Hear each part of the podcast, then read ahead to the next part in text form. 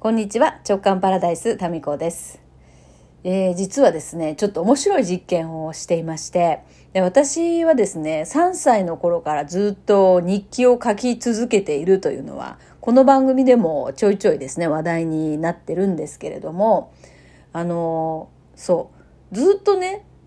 もうすぐだから53歳で、えーと、と50年近くですよ。日記を書き続けている人生で。日記とともにある人生なんですよね。で、まあ今までいろいろとこうなりたいとか、こうやりたい、これをやりたいとかいう、まあいわゆる夢ですよね。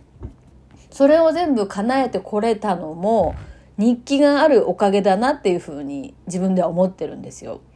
でも、先月ですね、ふと、え、本当かなっていうのが湧いてきて、だって日記をずっと書いてる人生なわけなので、もし日記を書いてなかったらどうなるかっていうのは、もう試せないじゃないですか。だからそれが本当に日記を書いていたおかげで夢が叶っていったのか、はたまたそんな日記とか書いてなくっても夢は叶ったのか、もうそれ試しようがないわけですよね。でも私の体感的には、その文章化して自分の気持ちをこう確認しながらですね、進んでいけるお供になるこの日記っていうのがすごく役に立ってるなとは思ってるんですけど、で、その一つ実験を思いついたっていうのは、先月ですね、ちょっと子供のその夏祭りの関連のね、子供会の役員とか、で、ちょっとね、日記を書く時間が取れなかったんですよ。まあそういうことよくあるんですよね。だからずっともう50年間1日も欠かさずとかではなく、やっぱ眠い時は寝る、睡眠を優先したりとかして、まあ2、3日間が空くみたいなことも時々あるんですけど、そう。で、ちょっと忙しくて夜時間取れなくて、で、日記書いてなかったんですよ。で、そうこうしてるうちに、あの、コロナに長男がなりまして、で、私もなりましてみたいな感じで、まあ今までの人生の中で、えっと、こんなに長く日記を書いてる、ないことってあったっけっていう期間になっちゃったんですね。気がついたら。2週間ぐらいかな。うん。で、そこで、あ、そうだと。日記ないとね、またやるにあたって、本当に日記の効果があるのかどうかっていうことの裏付けとして、まあ話のネネタとしてですね、これを機に1ヶ月日記を書くのをやめようと思ったんですよ。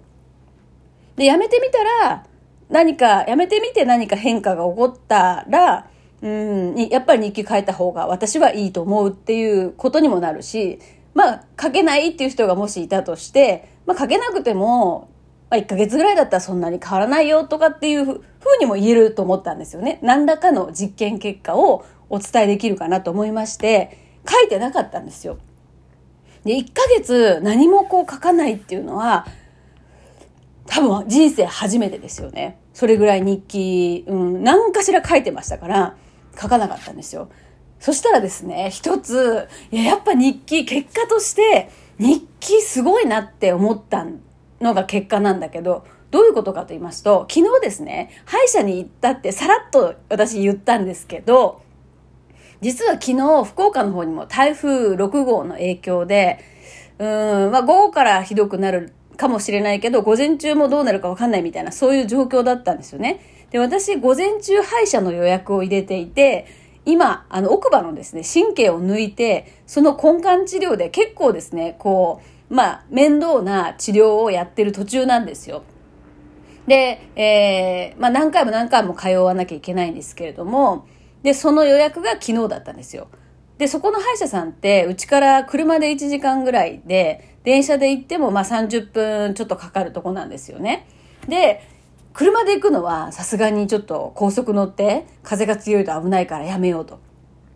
で、電車で行くことにしようまではなんとなく決めてたんですよね。で、まあ、あの、よっぽどね、ひどくなったら歯医者さん自体がお休みになりますから、まあ、その場合は仕方ないとして。で、こう、いけるかいけないかぐらいの時って、結構いろんなバージョンの、うーん、バージョンが考えられるじゃないですか。実際どうなるかっていうことでいくとですね。で、えー、夜ね、いろいろ考え出したんですよ。明日、行ったはいいけど、帰れなくなったら、途中で台風がひどくなって、電車が止まってしまったら、帰れないよなと。で、その場合はタクシーで帰ればいいかもしれないけど、多分そういう状況の時って、タクシーも捕まらないだろうなと。ってなったら、駅から動けないから、その、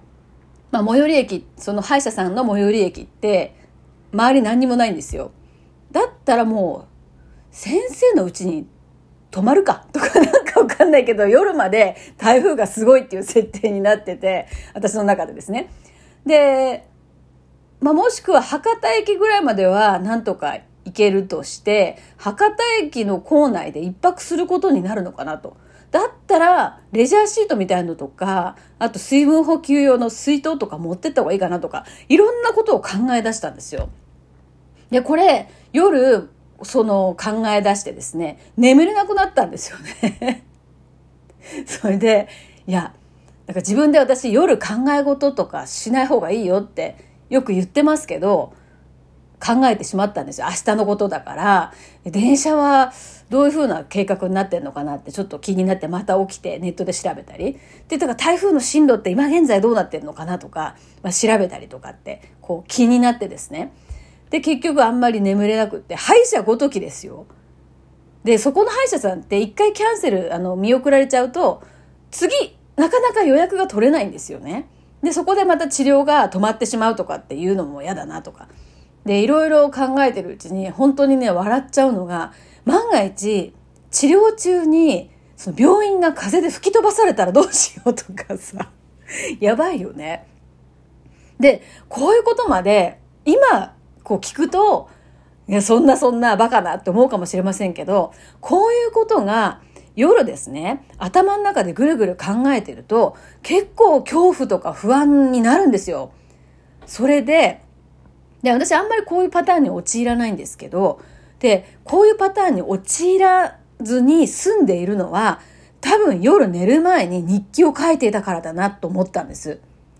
で、どう日記とつながるかっていうと、あの、不安の種ってあるじゃないですか。心配事。で、そういうのをこう日記に書くことによって、脳の中から、頭の中からですね、その心配事とか不安を出すことができるんですよ。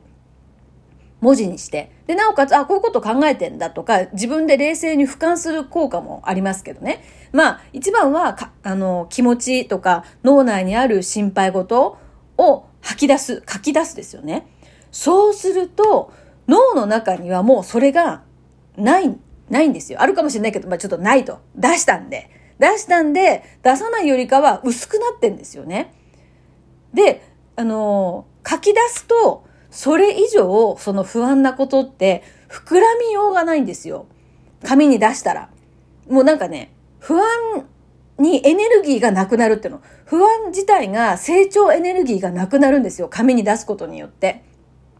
一方、脳の中にその不安な材料、不安な考えを置いておくと、どういうことが起こるかっていうと、よくね、ぐるぐるするって言うじゃないですか。同じことをぐるぐるぐるぐる考えてしまうって。あのぐるぐるって私本当にぐるぐる回ってるイメージなんですね。で、ぐるぐるぐるぐる回ることによって、それこそ台風みたいに、台風とか綿あめ作る時みたいに、ぐるぐるぐるぐる回りながら、脳内にあるあんまり自覚できてないちっちゃいゴミ思考ですよ。そういうものを絡み、絡め取ってですね、大きく綿あめみたいに膨らむんじゃないかなって思ったんですよ。